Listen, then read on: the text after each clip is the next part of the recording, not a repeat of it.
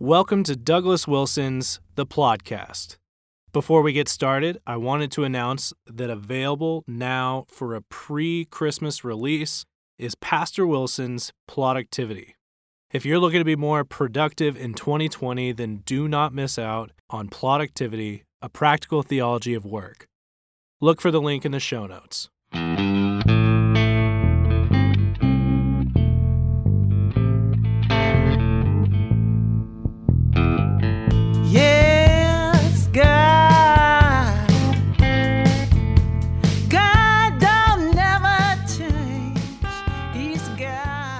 Welcome to Plodcast episode 121.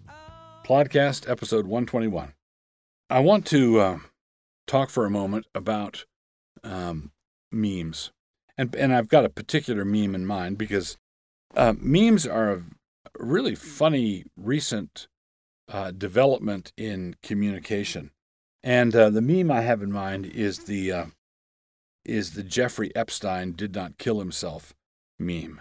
Uh, if you're unfamiliar with uh, the structure of this meme, uh, just Google top 10 Jeffrey Epstein did not kill himself memes, and you'll get uh, you'll get a sampling. And it's um, I've seen uh, a, a picture of a distant galaxy and a bunch of facts uh, are recited about this distant galaxy, and it's and you think you're reading a factoid about um, about the galaxy or or how igloos are heated, or a a, a spearhead from the 1800s that was found in a whale over a century later. Um, you know, and you're reading the factoid about this thing and the picture of the of the spear or the galaxy or the igloo, and then the last um, line is, "And Jeffrey Epstein did not kill himself." Um, so, what is going on here? This appears to be something that this is one of those situations where uh, the official account of you know, Epstein is about to uh, is about to uh, testify, and he was on a suicide watch like the week before, and the guards he was but he was taken off suicide watch and then the guards went to sleep and then the security cameras malfunctioned and then in this uh, you know long chain this long comedy of errors you have the whole country left right and middle saying getting a good laugh over this that jeffrey epstein did not kill himself. He his testimony was going to be uh, mighty inconvenient to a lot of people, and so he uh, was suicided. Now, this is not um, I, just as I'm recording this. I, I just saw today um, uh, a woman reporter from uh, I think it's ABC News who was uh, venting. It was a hot mic uh, moment. She wasn't on air, but she was sitting behind the desk, and and people should remember that every mic is always on and she was venting about how they had this story on Epstein three years ago, and it had been spiked, it had been quashed, it had been shut down. And why had it been? Why had it been? Well, because Hillary was running for president. That's why. Um, and this is the sort of thing that you can tell from 3,000 miles away. Come at this from another angle. The United States is right in, in all the empires that have ever been, all the superpowers that have ever existed, the United States is right at the top. There are enormous amounts of money involved wealth, glory, girls, you know, th- there's just all kinds of uh, many opportunities for the worst sort of corruption. And if a nation like ours existed at this level of prosperity and wealth and uh, might without developing a corrupt class at the top. It would be the very first time in human history that that happened. Lord Acton famously put it power corrupts, and absolute power corrupts absolutely. Power corrupts, and absolute power corrupts absolutely. So, yeah, anybody who believes that Jeffrey Epstein managed to kill himself is um, they ought to write a novel, sell it to you know, um, you could call it Gullible's Travels. Where will be Continuing on with Plodcast episode 121, the next word in our hamartiology section uh, is a word that's descriptive of a particular sin, the sin of sodomy, and it, the word is arsenokoites, arsenokoites, and it refers to homosexual coupling or sodomy. Uh, the etymology of the word helps us to see, see what it's talking about. Arsen means male, and the koites comes from a word which means to lie, as in to lie down with. So when a man lies with a man, as with a woman, as is described in Leviticus 20:13, he is an arsenokoites. So this word is found in two places in the New Testament. The first is in 1 Corinthians 6 9, where it says, Practitioners of the following sin, the, excuse me, the following sin connected with other sins as well, will not inherit the kingdom of God. So, 1 Corinthians 6, verse 9 says this Know ye not that the unrighteous shall not inherit the kingdom of God? Be not deceived, neither fornicators, nor idolaters, nor adulterers, nor effeminate, nor abusers of themselves with mankind. Uh, that phrase, abusers of themselves with mankind, is how the KJV renders arsenokoites. Now, um, that and this list from 1 Corinthians uh, 6 9 goes on. There, these are not the only things that will result in people not inheriting the kingdom of God. That, that, that list continues. But we've gotten to arsenokoites, and so let's stop there and talk about it. That one word is rendered here as abusers of themselves with mankind. Because this passage pairs that sin with the sin of being effeminate. That's the thing right before, where it says, nor effeminate, nor abusers of themselves with mankind. The, ES, the ESV made the mistake of translating both words together as one sin. So Paul, Paul gives us two words talking about two different things, and the ESV translates both words together as men who practice homosexuality. So it lumps the effeminate and the abuser of himself with mankind under the same umbrella. This assumes that the passage is talking about the sodomite, who plays the role of the male in the intercourse, and the catamite, who plays the role of the female.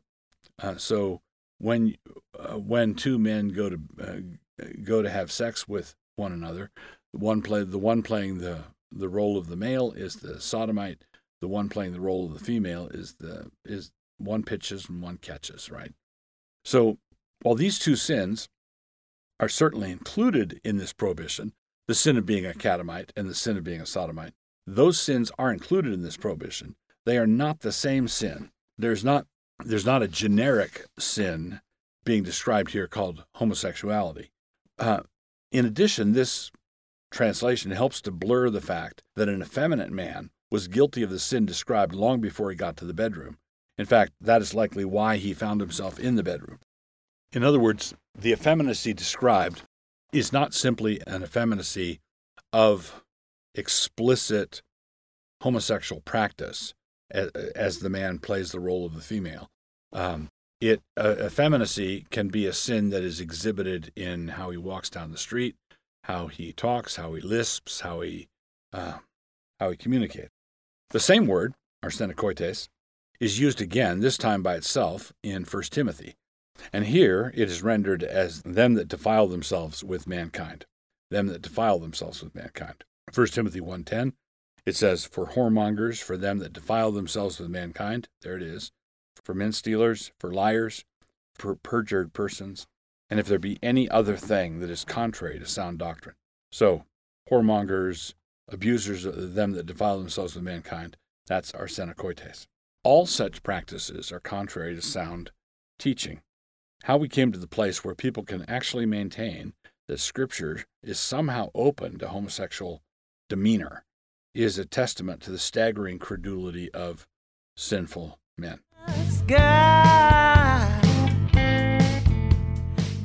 Continuing on with Plodcast episode 121, come to our book review.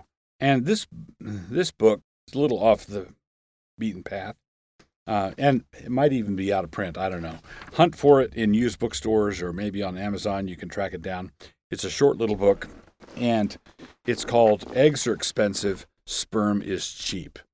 And it's written by uh, a gent named Krehbiel. Um, C R K, I'm sorry, K R E H B I E L, Krehbiel. Eggs are expensive, sperm is cheap. Basically, what this is is a short little book of politically incorrect thoughts about men and women.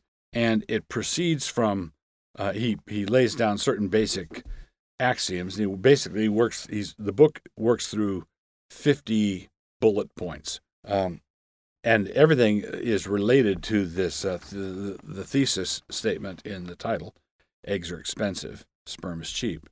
Um, he argues in a way that is compelling to anybody who is still functioning with uh, common sense that men and women are different. And one of the differences has to do with the fact that eggs are expensive and sperm is cheap. Um, and what he's saying is that it makes sense why we treat women as the, the, uh, the as the ones who need to be protected, and why we treat men as the ones who are expendable. Um, why? Well, because eggs are expensive. So a, a, woman has a limited number of eggs, and she um, she releases them uh, one at a time.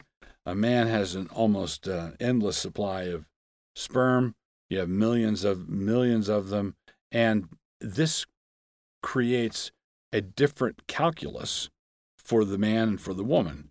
So this is not an amoral discussion of the of the sexual interaction of the, of the sexes as though the Bible is not the word of God. It's simply saying that when the when we accept the authority of the Bible as the word of God and we accept the traditional morality that the Bible um, gives to us, and then we look at the way the world actually is, we see that that morality makes good sense of the way the world actually is. If a man is uh, if a man is reckless sexually, um, and a woman is reckless sexually, uh, both of those sins are sins, but the woman pays a much, much higher price for her recklessness than the man usually does. Right? So, one sexual encounter and the man is down the road whistling, one sexual encounter, and the woman is a single mom with her career prospects ruined, and she has to drop out of school, and she pays a disproportionate price. If you understand that men and women are wired differently, you are going to set up your, your customs and your laws and your expectations with that in mind instead of trying to make any recognition of those differences between men and women illegal. So uh, argues, and I think in, uh, effectively, that a society can afford to lose the majority of its men and it can still recover. A society cannot afford to lose the majority of its women. It makes, uh, and this is because eggs are expensive, sperm is cheap. Um, when you, uh, so it makes sense why all the people in the amphibious landing craft at Normandy were men. It makes sense that when there's a strange noise in the basement in the middle of the night, the man is the one who is supposed to go up, uh, to, to go down into the basement with a flashlight and a revolver and investigate. He's the one who's supposed to do that because he is more expendable than she is. She is to be valued and protected. And he is to be the shield, the one who does the does the protecting.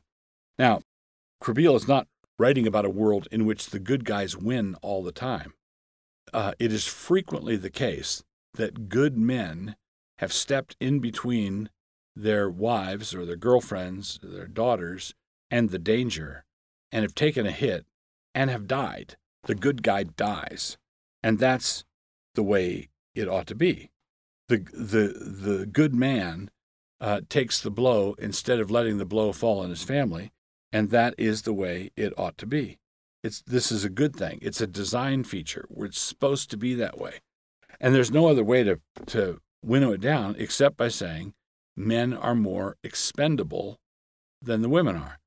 And if men are more expendable, then it makes sense for the society to be more willing to take risks with the men than they are willing to take risks with the women.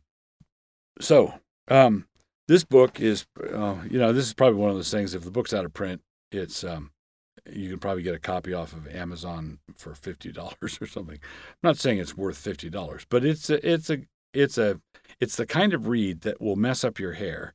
It's the kind of read that will make that will say out loud things that things that uh, you instinctively know, and it's uh, it's just a bracing, bracing good read. Fun, good